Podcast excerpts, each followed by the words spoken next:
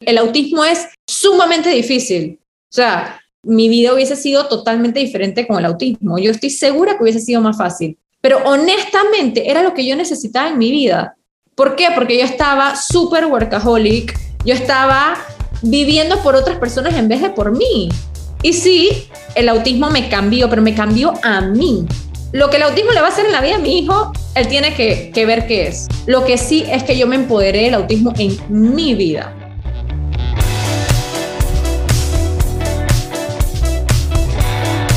A que no te atreves. Un podcast con Tania Chaides para ti que buscas encontrar un sentido distinto a tu vida, inspirarte para crecer y descubrir las respuestas en lo más oscuro de tu ser. Atrévete a explorar esos temas de los que nos da miedo hablar para llevarlos a la luz. Hola, hola, bienvenidas y bienvenidos a Que no te atreves. En este episodio nos preguntamos, ¿cómo sería mi vida con autismo?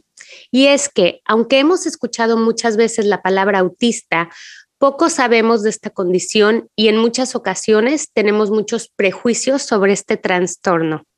Nos acompaña Melanie Milanés, quien nos cuenta cómo comenzó su aventura con el autismo hace ocho años cuando nació su hijo mayor, Lolo.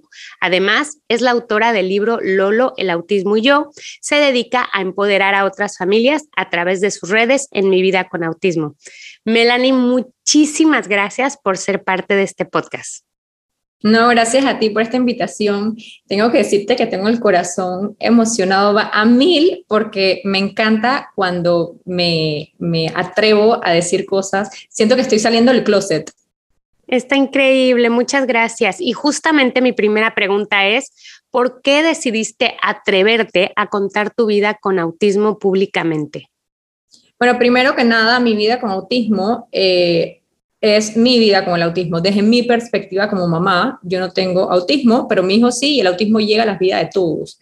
Y por eso mi vida con autismo. Y me atreví a salir del closet y contarlo porque pues la mayoría de las familias quedan en este diagnóstico pasando por muchas tristezas, mucha incertidumbre y sabes, como que vemos a papás que ya han pasado por esto y los vemos como más tranquilos, pero cómo fue ese proceso inicial, cómo fue esa pasada de duelo, cómo está, eh, explicar el autismo más allá de las terapias. Quería hacerlo más real, desde la tristeza, desde la felicidad, que, que también nos trae mucho el autismo, pero algo más real y el día a día de nuestras vidas justamente mencionas la palabra diagnóstico, que es a lo que muchos papás, mamás le tenemos miedo, ¿no? Hay veces que hasta hay niños que no se podrían haber diagnosticado antes, no se hace porque es como este temor, este miedo. Eh, ¿Cómo se vive un diagnóstico? ¿Cómo lo vivieron en tu familia con Lolo? Yo siento que en el inicio ya mi corazón sabía que había algo.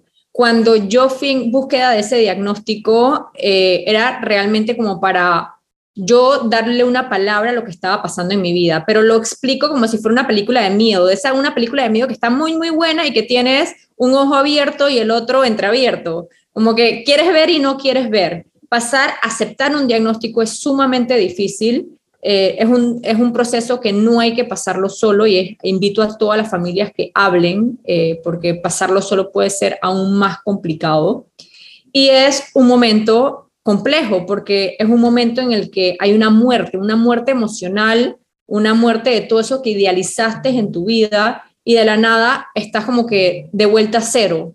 ¿Qué hacer? ¿Cómo vivir después de esto? Y más con los hijos, porque siento que uno siempre dice, si va a pasarle algo a mis hijos, que me pase a mí. Pero uno no puede controlar eso. Y ahora tienes a un hijo enfrente tuyo que no tienes idea cómo va a ser el futuro, aunque realmente nunca sabemos cómo va a ser el futuro, pero pasar un diagnóstico es complicado y no se habla mucho del duelo, que siento ahora que pues me tocó a mí vivirlo, tendríamos que realmente ir desde las escuelas a enseñarle a la gente la importancia de pasar los duelos porque vamos a pasar muchos duelos en nuestras vidas. Lolo me enseñó los, lugares más lindos de mi vida, pero para llegar a esos lugares y momentos más lindos de mi vida, pasé por piedras, pasé por lugares complicados de caminar y luego él me decía, mamá, levanta la mirada, mira lo que tienes alrededor tuyo. y yo siento que ahí está la vida, ahí está la vida y nos pasa con absolutamente todo, no solamente con un diagnóstico. Y además es que muchas veces ni nos damos cuenta, ¿no? Porque estamos tan enfrascados en el trabajo, en esto, en lo otro, en las redes sociales, metidos en el teléfono, en mil historias que se nos pasa la vida sin darnos cuenta, ¿no? Se nos pasa la vida. La vida pasa por nosotros en vez de por ella. Eso. Hay una frase que me encantó, que mencionas en varios momentos en tus redes sociales, eh, que dice, el autismo no es una tragedia, la tragedia es la ignorancia. Y luego en otro momento mencionas que también la intolerancia. Cuéntanos un poquito más al respecto y cómo es que ustedes como familia han pasado por esta ignorancia, por esta intolerancia, cómo la han eh, procesado también. Mira, cuando el autismo llegó a nuestras vidas, yo sabía muy poco del autismo. En mi familia lejana, eh, recuerdo cuando yo estaba chica que iba a una casa de campo y había un primo lejano que tenía autismo, ya era mayor, se la pasaba con un palito en la mano y recuerdo que era muy cariñoso con el papá. No hablaba y se la pasaba dando vueltas. Eso era lo único que yo sabía del autismo. Me metí a Doctor Google y vi un montón de casos, cosas de autismo y era como que así, como lo peor que iba a pasar en mi vida era el autismo. Y es que era tan amplio que yo decía como que, ok, pero ¿y en, qué nivel estaré yo? ¿Cómo se verá mi vida? O sea, yo lo hice todo un drama de esto. Y el drama viene de la ignorancia, porque realmente, ¿qué se sabe del autismo? En este mes de abril uno ve actividades de seamos inclusivos, eh, no se dice autista, se dice autismo, a la gente ya no le está gustando el color azul, eh, eh, somos neurodiversos, no se puede utilizar la pieza rompecabezas porque no, no se sienten identificados con eso, usemos un signo de, de, infinito, pero realmente está ahí la educación a la, a la sociedad en cuanto qué es el autismo. Y el autismo me di cuenta que es algo multifactorial de nuestro cuerpo. ¿Qué tanto sabemos nosotros en nuestro cuerpo? Estamos en total ignorancia acerca de qué es ser saludable, acerca de cómo funciona nuestro cuerpo y es nuestra máquina, cómo nos sabemos más cómo funciona un celular que cómo funciona nuestra máquina. Y por eso repito tanto que realmente no es una tragedia, es un tema de ignorancia y la intolerancia porque ni siquiera queremos aprender. Me he encontrado con médicos y hoy una, una eh, chica que sigo en redes puso, hay médicos que sanan y otros médicos que curan. Me he encontrado con médicos en el camino que tienen intolerancia a entender que ni siquiera ellos no saben qué es el autismo y no están dispuestos a abrir otro libro y seguir estudiando. Entonces, considero que realmente, y por eso para mí es tan importante, que las familias se empoderen de este proceso. Y para empoderarse del proceso, no solamente nos tenemos que empoderar de la salud de nuestros hijos, tenemos que empoderarnos y aprender de nuestro cuerpo también. Nuestros hijos son nuestros espejos y Lolo me vino a enseñar a estudiar cómo funciona esta máquina que yo le llamo cuerpo para realmente poder habitar en este planeta. Me encanta, me encanta tu explicación y además la importancia también como de echarnos ese clavado, ¿no? Y efectivamente sí, la ignorancia es, viene del miedo, viene de mucho miedo, ¿no? Y acá hablamos mucho del miedo, ¿no? Que cuál es eh, lo opuesto al miedo y, y siempre decimos es el amor incondicional. No es ese amor incondicional que le puedes tener a cualquier persona que esté enfrente de ti, independientemente de que tenga un trastorno, que no lo tenga. Lo importante es que nos interesemos, que seamos empáticos, que seamos más, pues que abramos más nuestros corazones, ¿no? Pero nos da miedo hacerlo. Nos da miedo incluso con nosotros mismos. Eh, yo cuando empecé a ir a congresos autismo me di cuenta que iban personas con diferentes diagnósticos y es que ya creo que no es secreto que el cuerpo es uno y lo tenemos que trabajar integralmente. Más allá de lo físico, también la parte mental y nuestra alma, espíritu, como, como sea que le quieran llamar. Eh, incluso para, los no creyentes, considero que ya no es secreto que no solamente somos esto que podemos tocar. Entonces, eso que mencionas, el miedo, es sumamente importante porque todos los tratamientos que yo hice al inicio con mi hijo, los hice desde el miedo, desde el miedo a no poder tener un niño normal, desde el miedo en que yo no iba a poder controlar la, situación. Y por eso siempre digo, yo pongo, expongo y desnudo mi alma exponiendo absolutamente todos los tratamientos que hice, no con el fin que los que me lean vayan y corran a hacer esos tratamientos, sino que entiendan que cuando yo hice esos tratamientos realmente lo hice desde el miedo, tratando de arreglar algo, en vez de entender qué me estaba enseñando mi hijo poder entender cómo funcionaba su cuerpo y luego determinar qué era lo que él necesitaba. Y no es que me voy a quedar de manos cruzadas, porque para mí el autismo es multifactorial y lo tenemos que trabajar, pero es totalmente diferente los resultados cuando haces algo desde el amor, cuando realmente lo haces porque sabes que tu hijo quizás su cuerpito no está funcionando bien y quieres pues ayudarlo a que funcione mejor, pero no con el miedo de qué va a pasar en el futuro, de poder llenar esa incertidumbre, eso, eso no va a pasar. Entonces, hacer las paces con la palabra autismo, con qué significa el autismo en tu vida, es sumamente importante para poder no vivir con miedo. Fíjate que, justamente hablas de la palabra clave, ¿no? De hacer las paces. Y yo eh, quiero leer, esto tú lo escribiste, en tus redes, me encantó, me sacó unas lágrimas también y lo quiero compartir con la audiencia de, de a que no te atreves. dice, qué difícil es, porque a mí y muchos que creen en un Dios pasamos noches cuestionándole, ¿qué he hecho yo para merecerme esto? Hay que hacer las paces con el autismo. Esto no significa que simplemente vas a aceptar el diagnóstico y no seguir buscando mejorar la calidad de vida, ni significa que tus días serán perfectos y mucho menos significa que no habrán días que sientas que quieras colgar los guantes. Significa que aprenderás a preguntarte para qué, no por qué. Significa que aprenderás de él para ser mejor persona. Significa que verás el mundo con otros ojos y te prometo que estarás agradecida o agradecido con las pequeñas cosas de la vida. Me encantó. Muchas gracias por compartir esta reflexión tan bonita. Tú sabes que a veces hablamos de lo grande que es el diagnóstico en nuestras vidas, la maravillosa, los maravillosos cambios que traen ese diagnóstico en nuestras vidas. Hablamos del regalo de un diagnóstico, pero realmente lo estamos diciendo al corazón. Realmente le hemos abierto las puertas a entender qué hago yo en este mundo y por qué más bien, ¿para qué llegó este diagnóstico a mí? Siento que lo hacemos muy superficial. Decimos, sí, sí, estoy agradecida con este diagnóstico, cambió mi vida, pero ¿realmente has cambiado? ¿Qué has cambiado? ¿Cómo, cómo, has, ¿Cómo te has atrevido a cambiar tu vida? El autismo me hizo hacer cosas que yo jamás pensé que iba a hacer.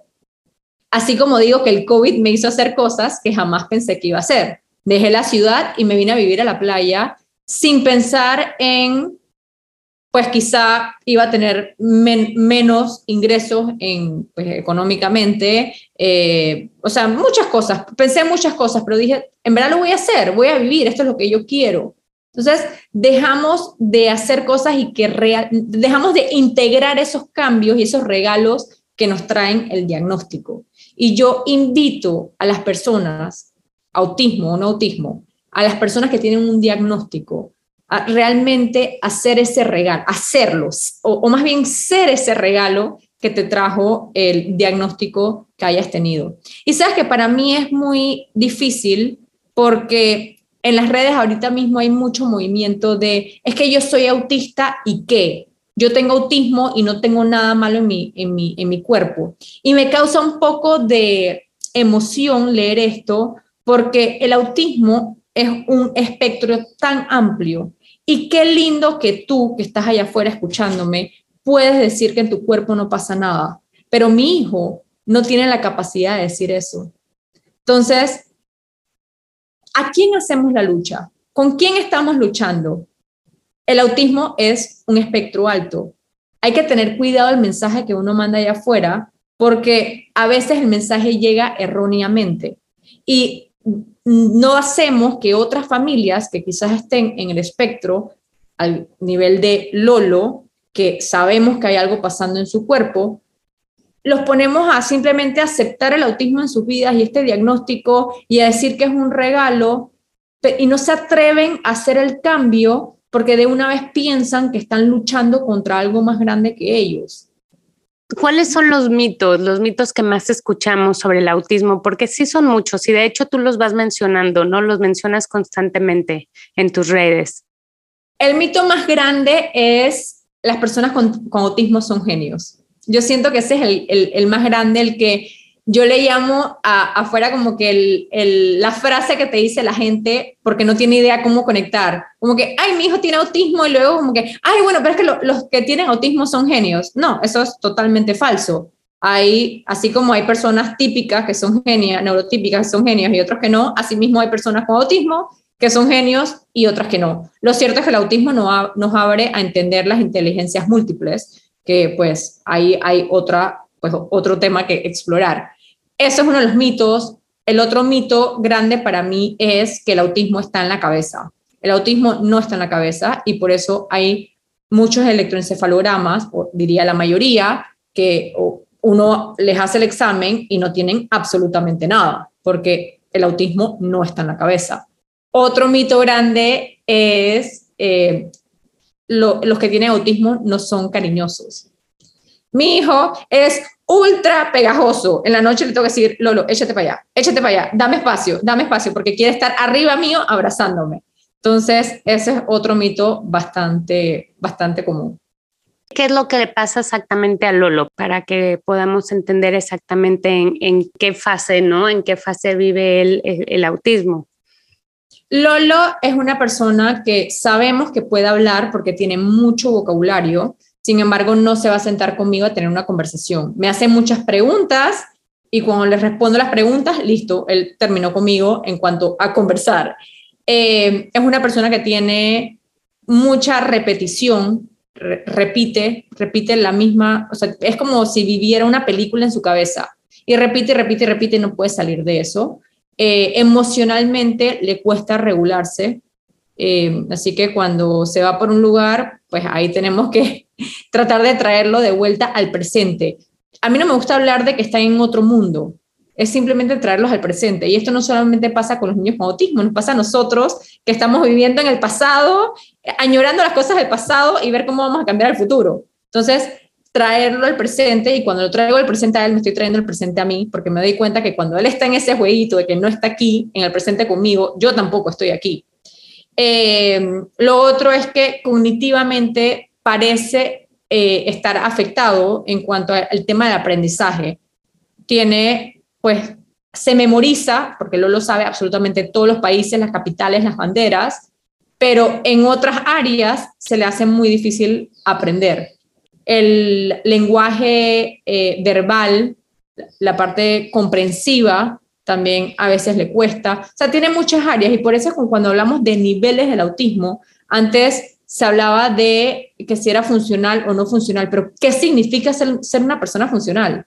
O sea, porque el cerebro, bueno, el cuerpo es tan eh, complejo que sí, podemos ser funcionales en unas cosas y en otras no. Entonces, si mi hijo es funcional o no, no tengo idea, no tengo idea qué tan funcional puede ser. Lo cierto es que es, puede ser independiente, va al baño solo, se baña solo, come solo, le encanta eh, comer, le fascina comer, y ese también es un tema, porque no controla su cuerpo todavía y no sabe cuando está lleno. Ahora, también le pasa eso a personas que no tienen autismo, y por eso digo, cuando yo hablo sobre autismo, yo no estoy hablando de autismo, en verdad yo estoy hablando sobre sanar un cuerpo que sabemos que está funcionando mal. Claro, claro, no, y es súper interesante eh, ir detectando, ¿no? Ir detectando estas fases, porque pues como bien dices, o sea, cada persona eh, que tiene este trastorno, pues lo vive de una manera totalmente distinta, ¿no? Y de ahí es que luego se generan estos mitos que creo que es importantísimo empezar a, pues a desbaratarlos, ¿no? Porque, porque no nos hace bien a nadie, ¿no? Y yo veo que, que Lolo hace muchísimas actividades, ¿no? O sea, me pareció súper cool que haga surf, por ejemplo. Eh, ¿Cómo es que tú encuentras esas actividades que le ayudan, ¿no? A su desarrollo, a, sus capacidades, a su concentración y, ¿qué le dirías a las madres y a los padres que, tienen un, niño ¿no? con, con este trastorno que, que pueden explorar? Las actividades siempre las he ido encontrando gracias a otros, padres, gracias a otras familias. Y por eso para mí es tan importante hablar, porque tú nunca sabes cuando otra persona allá afuera tiene algo mágico que compartir contigo. Tendemos a esconder esta etiqueta porque nos da miedo, nos da miedo cómo nos van a juzgar, o nos da miedo que no nos acepten en la escuela, o nos da miedo que no nos inviten a cumpleaños, en fin, nos da miedo muchas cosas. Pero gracias a los padres de familia es que uno se encuentra con actividades maravillosas. Eh, estamos siempre llevándolos a muchas terapias y yo siento que nos olvidamos que tenemos a un niño enfrente de nosotros. Entonces, yo he, podido integrar actividades que ciertamente son, son terapéuticas. El karate para mí es una terapia de lenguaje, una terapia ocupacional y una terapia física, porque el, el sensei le dice las instrucciones él las tiene que seguir. Además de eso, tiene que controlar su cuerpo, hacen temas de balance, ahí está la ocupacional, y la física, bueno, todo el mundo debería hacer ejercicio para oxigenar su cuerpo. Entonces, el surf, el balance, estar en el agua, de nuevo, son terapias, pero son niños y tenemos que llevarlos a hacer actividades. Dejemos de pensar en que si la actividad está ok, para mi hijo que, o hija que tiene autismo. No, o sea, es una actividad para un niño. Tu hijo lo va a lograr. Y yo siento que a veces también es importante entregarle al profesor o profesora, porque los que más juzgamos a nuestros hijos somos nosotros, los que más juzgamos en que si va a poder o no hacerlo somos nosotros. Entonces estamos luchando por inclusión, pero queremos que lo traten diferente. Claro, claro, porque nos da miedo, porque luego, nuevamente nos conectamos desde ese miedo. ¿Qué tal que va a una escuela regular y qué tal que le hacen bullying? ¿Qué tal que esto? ¿Qué tal que el otro? ¿No? Entonces sí me parece súper acertado y quiero preguntarte, ¿cuál ha sido el peor momento que han vivido justamente hablando de esta parte, ¿no? De, bullying, de poca aceptación, de intolerancia eh, por el trastorno de Lolo. Para mí, el peor bullying fue empezar a buscar escuelas. Y no le echo la culpa a las escuelas. Siento que yo no estaba preparada emocionalmente para, para recibir no en mi vida. Y por eso es tan importante de chicos enseñarle a los niños un no, porque en la vida, la vida te va a tirar muchos nos y no de la manera cariñosa que le decimos los no a los padres a los hijos. Eh, yo estaba muy a la defensiva, yo hacía todo por Lolo y no entendía cómo una escuela no le iba a dar la oportunidad a mi hijo de ser educado en el sistema. Ese es el bullying más grande. El bullying, para mí, el peor no fue en un colegio. De hecho, yo creo que ha sido lo peor que me ha pasado en todo este tiempo. El colegio me invitó a una entrevista eh, para ir con Lolo, habían unos colores y unas hojas que le pusieron como para que pintara y Lolo bajó la hoja al piso y se puso a colorear la hoja en el piso y la psicóloga entró y le dice, no me manches la, el, piso. Y yo como que, o sea, si ese mensaje era para Lolo, eso ni, pasó por ahí.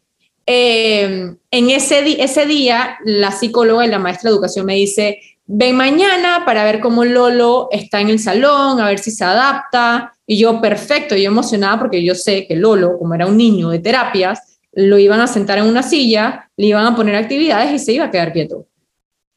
La llamada nunca pasó. Mandé cientos de correos, llamé mil veces y me ignoraron por completo. Y dos meses después simplemente me mandaron un email de tu hijo no ha sido aceptado en la escuela fue lo mejor que pudieron haber hecho, decirme que no en ese momento, porque pues la encargada de misiones de la escuela todavía estaba ahí y no era un ambiente seguro para mi hijo, pero habían otras maneras de decir que no. Totalmente, eh, totalmente, porque además yo creo que cualquier persona merece el respeto, ¿no? De no solo de tu tiempo, sino de el explicar el por qué, ¿no? Creo que, que cualquier persona nos merecemos eso, ¿no? Sí, y yo por eso ahora estoy contactando a colegios para decirles, o sea, el cómo uno le dice que no está aceptado a un padre o cómo uno se acerca a donde el padre de familia le dice, tu hijo necesita revisión, necesita ir a, a, a un psicólogo a que lo revisen o empezar este proceso de diagnóstico. Es tan importante esas primeras palabras. siento que, pero de nuevo, eh, viene desde la ignorancia, porque yo no, no culpo a la escuela, es que ni siquiera nosotros sabemos qué hacer cuando nos dicen que nuestro hijo tiene un posible diagnóstico de autismo. No tenemos idea qué hacer. Entonces, si nosotros como padres no tenemos idea qué hacer, ¿qué vamos a esperar del sistema?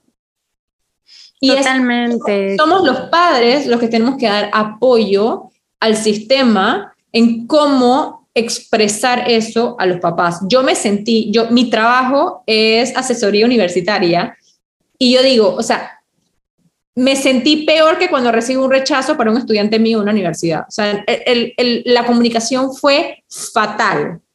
Yo creo que también tiene que ver con esta sensibilidad, ¿no? Que entender por qué está pasando la persona que está enfrente mío, ¿no? Entonces esa también es como que una llamada, ¿no? A, ser más empáticos, ¿no? Que es algo de lo que nos encanta hablar aquí en, en A que no te atreves.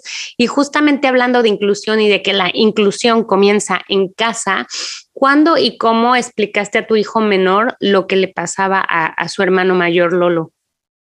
Billy no ha sido, o sea, no nos hemos sentado formalmente con él a hablarle del tema, porque para él ha sido parte de su vida. Billy llegó en medios de salas de espera, de hecho, a los dos meses Billy estaba en un avión viajando con nosotros eh, a unas terapias que íbamos en Estados Unidos con Lolo. Entonces, para él ha sido normal. Lo cierto es que justo ayer venía en el carro con Billy y le pregunté por un amiguito que al parecer todavía no tiene diagnóstico y le pregunté que si lo iba a invitar para el cumpleaños. Me dice, no, porque es que él se porta mal. Y le dije, Billy, ese niño probablemente está pasando por lo mismo que tu hermano. Entonces, recuerda, nunca dejamos a ningún niño atrás. Tienes que ayudarlo, así como ayudas a tu hermano, así también tienes que ayudar a ese niño. Y no es dándole responsabilidad, porque yo soy la mamá no es responsabilidad de Billy ni cuidar de él, ni asegurarse que su hermano sea incluido. Eso no es su responsabilidad ahora mismo, porque él tiene otras necesidades como niño. Pero sí es, una es un excelente momento para hacerlo una persona más empática, una persona mucho mejor para esta sociedad. Entonces, Billy sabe que su hermanito tiene autismo, de hecho, cuando está en la escuela, si hay un cumpleaños, y están repartiendo caramelos, Billy dice, mi hermanito y yo no podemos comer eso. O sea, él va siempre como que a tomar la delantera o de hecho ha salido a defender a su hermano, pero no hablamos de autismo en casa. O sea, porque al final es que autismo, síndrome de Down o simplemente una persona tímida, no hay que dejar a ningún alma atrás. Somos uno, somos una comunidad, somos una sociedad y tenemos que ser inclusivos. ¿Te ha pasado esta historia de que como familia, ¿no? La sociedad o a ti como mamá te ve como con lástima, ¿no? Como, ay, la pobrecita que tiene al niño rarito o que tal o cual, porque es muy duro. Esa parte yo creo que como sociedad es muy duro y además muchas veces lo hacemos nuevamente desde la ignorancia y desde el miedo, ¿no? Y porque es tan importante sí ver a esas familias con compasión, con empatía, pero nunca, nunca, nunca con lástima nunca con lástima. Y yo creo que esto empieza desde muy chicos. Mi lema se ha vuelto, no volteemos la cara. Cuando, y lo hacemos con absolutamente todo. O sea, están los niños chicos y no sé, hay una persona quizás gordita y el niño está observándolo y es como que no mires mal, no mires para allá, no lo mires así. O si hay una persona quizás con algo físico diferente, no mires para allá, no lo hagas sentir mal. No, ¿por qué vamos a voltearles las caras? Dejemos de voltear las caras, miremos a los ojos las diferencias y sintámonos empáticos, sonriémosle a esa gente que es diferente. Las diferencias los vemos los adultos y los marcamos los adultos. Los niños tienen mucha curiosidad. Tenemos que aprovechar esa curiosidad y decirles, todo el mundo tiene derecho a ser diferente.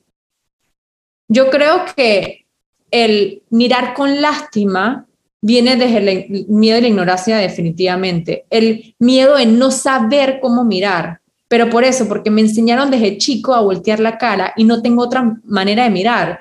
Y de una vez tenemos que salir con algo positivo. Como que, ay, mi hijo tiene autismo. Ay, qué lindo, es una bendición. ¿Por qué? No. O sea, simplemente si no tengo nada que decir, no lo digo. O simplemente decir, oye, ¿cómo se vive esto? El, las respuestas estas positivas a veces son como que yo sé que no tienes idea qué decirme. Y es que ese positivismo tóxico del cual también hablamos mucho aquí en la que no te atreves tampoco no nos hace bien. Es súper tóxico. El, el autismo es sumamente difícil. Es normal que estés empezando en este proceso y que no veas el regalo del autismo. O sea, el, autismo, mi vida hubiese sido totalmente diferente con el autismo. Yo estoy segura que hubiese sido más fácil. Pero honestamente era lo que yo necesitaba en mi vida. ¿Por qué? Porque yo estaba súper workaholic, yo estaba, o sea, viviendo por otras personas en vez de por mí. Y sí, el autismo me cambió, pero me cambió a mí. Lo que el autismo le va a hacer en la vida a mi hijo, él tiene que ver qué es. Lo que sí es que yo me empoderé del autismo en mi vida. Y por eso este mes a veces me causa un poco de emociones encontradas, porque, ay, acepta el autismo, seamos inclusivos, pero ¿qué significa eso en casa? ¿Cómo, ¿Cómo realmente somos inclusivos en casa con nuestros hijos cuando nuestros hijos son diferentes? Y ejemplo, hay un cambio de alimentación y solamente es el mi hijo el que tiene el cambio de alimentación y yo sigo comiendo porquerías enfrente de él. Entonces, ¿qué podemos esperar de la sociedad? De que realmente sean inclusivos. El, el tema de la inclusión no es darle un espacio para que esté físicamente aquí con nosotros es realmente darle un espacio en nuestras vidas, es realmente abrirnos a escuchar a esa persona, por más que no pueda hablar, realmente entender emocionalmente qué es lo que esa persona está pasando. Estamos creando ambientes seguros para todo el mundo, porque, mm, bueno, ahorita mismo por temas de COVID se alzaron los números en temas de salud mental eh, y realmente hay que hablar más de esto, pero realmente estamos haciendo espacios seguros para todo el mundo. Sí, no, y eso es una pregunta que, que totalmente hay que hacerla, ¿no? Y evidentemente no solo en abril, eh, porque no es una moda de un mes o del día, ¿no? En realidad es más bien, eh, bueno, si es un tema que no conozco, abrirnos, ¿no? Como decía anteriormente, abrir nuestros corazones, abrir nuestra mente y, y, y ver a las personas de una manera distinta con más amor, ¿no? Y, te digo algo, ¿eh? por más amor que tengamos hasta nuestros hijos, eh, las mamás pasamos por mucho, ¿no? Melanie, pasamos por demasiado. Yo tengo tres hijos, em, dos adolescentes y un nene chiquitín, y tú tienes dos niños, eh, y qué difícil es a veces ser mamá, ¿no? Y, y ¿qué pasa cuando pierdes la paciencia? ¿Pierdes la paciencia con Lolo? ¿Qué haces luego? O sea, es difícil. Uf, o sea, pierdo la paciencia con Lolo, pierdo la paciencia con Billy, pierdo la paciencia conmigo misma. Es que es de humanos, o sea, somos humanos. Por más que allá afuera estemos enseñando nuestra vida con nuestros hijos y felices, y esto es lo que hay que hacer, qué difícil es ser mamá. Qué difícil, que, ¿sabes? Lo más difícil es que estamos criando a nuestros hijos desde nuestros niños heridos Totalmente. Desde que nos falta a nosotros como niños. Estamos repitiendo patrones y a veces no nos atrevemos a decir, no tengo idea cómo ser mamá. Yo le digo a mis papás, a, mis, a mis papás, yo le digo a mis hijos a cada rato, no tengo idea cómo ser mamá.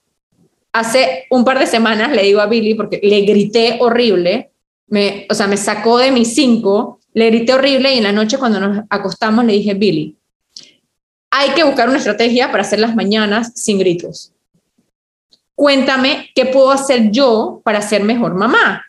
Y me dice, mamá, tienes razón, piénsalo, tengo sueño, piénsalo y, mañana hablamos. Mi amor. o sea, un niño de cinco años, un niño de cinco años que me ponga a pensar de realmente cómo yo quiero ser mejor mamá. Entonces, yo creo que lo importante aquí es quitarnos las caretas del el adulto, del que los que sabemos todo, los que enseñamos, porque así me criaron a mí. A mí me criaron, lo haces porque yo lo digo, porque yo sé más que tú, porque ya yo viví. Y es sin crítica a mis padres, porque mis padres me criaron así, porque eso eran las herramientas que yo ellos tenían. Pero con tantas herramientas que hay hoy en día, con tanta facilidad de poder buscar apoyo, yo creo que quitarnos las caretas y realmente ser sincero con nuestros hijos y decir, no tengo idea cómo hacer esto, hijo, pero te prometo que lo vamos a hacer juntos y lo vamos a hacer de manera normal. Nosotros le decimos a nuestros hijos, es que no me grites y nosotros le estamos gritando a nuestros hijos, es que tal cosa y nosotros estamos haciendo eso mismo. Entonces también enseñarle a nuestros hijos que la vida es un espejo y se vale todo, con mucho respeto se vale todo. Sí, así es. es. Es, muy sabia esa reflexión que nos compartes. Si estamos en el camino, estamos aprendiendo como mamás, como seres humanos. Y para ir cerrando, quiero preguntarte cuáles han sido los aprendizajes que más te ha, dejado el, autismo. ¿Qué regalos te ha traído? Para mí, lo más importante es conectarme con el presente. Eh, dejé de añorar las cosas del pasado les dejé de añorarlas, porque el pasado no se puede cambiar. Y dejé de querer controlar el futuro. Y el tema del control en la mujer es algo muy complicado de dejar. Nosotros no estamos peleando por el control de televisión, pero peleamos por el control de la vida. Y siento que el recordarme día a día que tengo que conectar con el presente es uno de los regalos más grandes. El otro regalo más grande que me ha dejado el autismo es realmente la sabiduría de que todas las personas que conocemos son un espejo de nuestras almas. Todas esas cosas que yo critico en otras personas son exactamente las que yo critico en mí. Y lo aprendí desde muy temprano en el autismo, porque cuando Lolo se quería comer toda la nevera, era yo queriéndome comer la nevera. Cuando Lolo, por ansiedad, juntaba los puños, era yo juntando los puños y mi mandíbula y dándome duro a mí misma. Entonces, el poder abrirme los ojos y poder ver que así como las cosas feas que ven otras, en otra gente en otros momentos, también las cosas lindas que ven otra gente, también es ese reflejo de mí.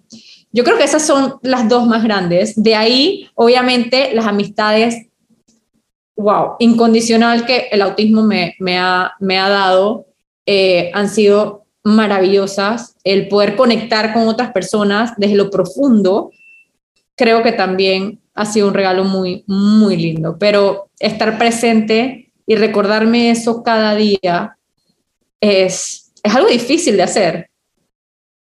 Pero es algo que, que, es un gran regalo y que definitivamente es también una gran reflexión que tú nos compartes, porque sí, eh, yo veía que Lolo toma clases de yoga, de mindfulness, ¿no? Y cómo los adultos necesitamos más yoga, más mindfulness, más reconectar con nuestro ser interior, más meditación, ¿no? Porque, porque debemos de estar más en el presente.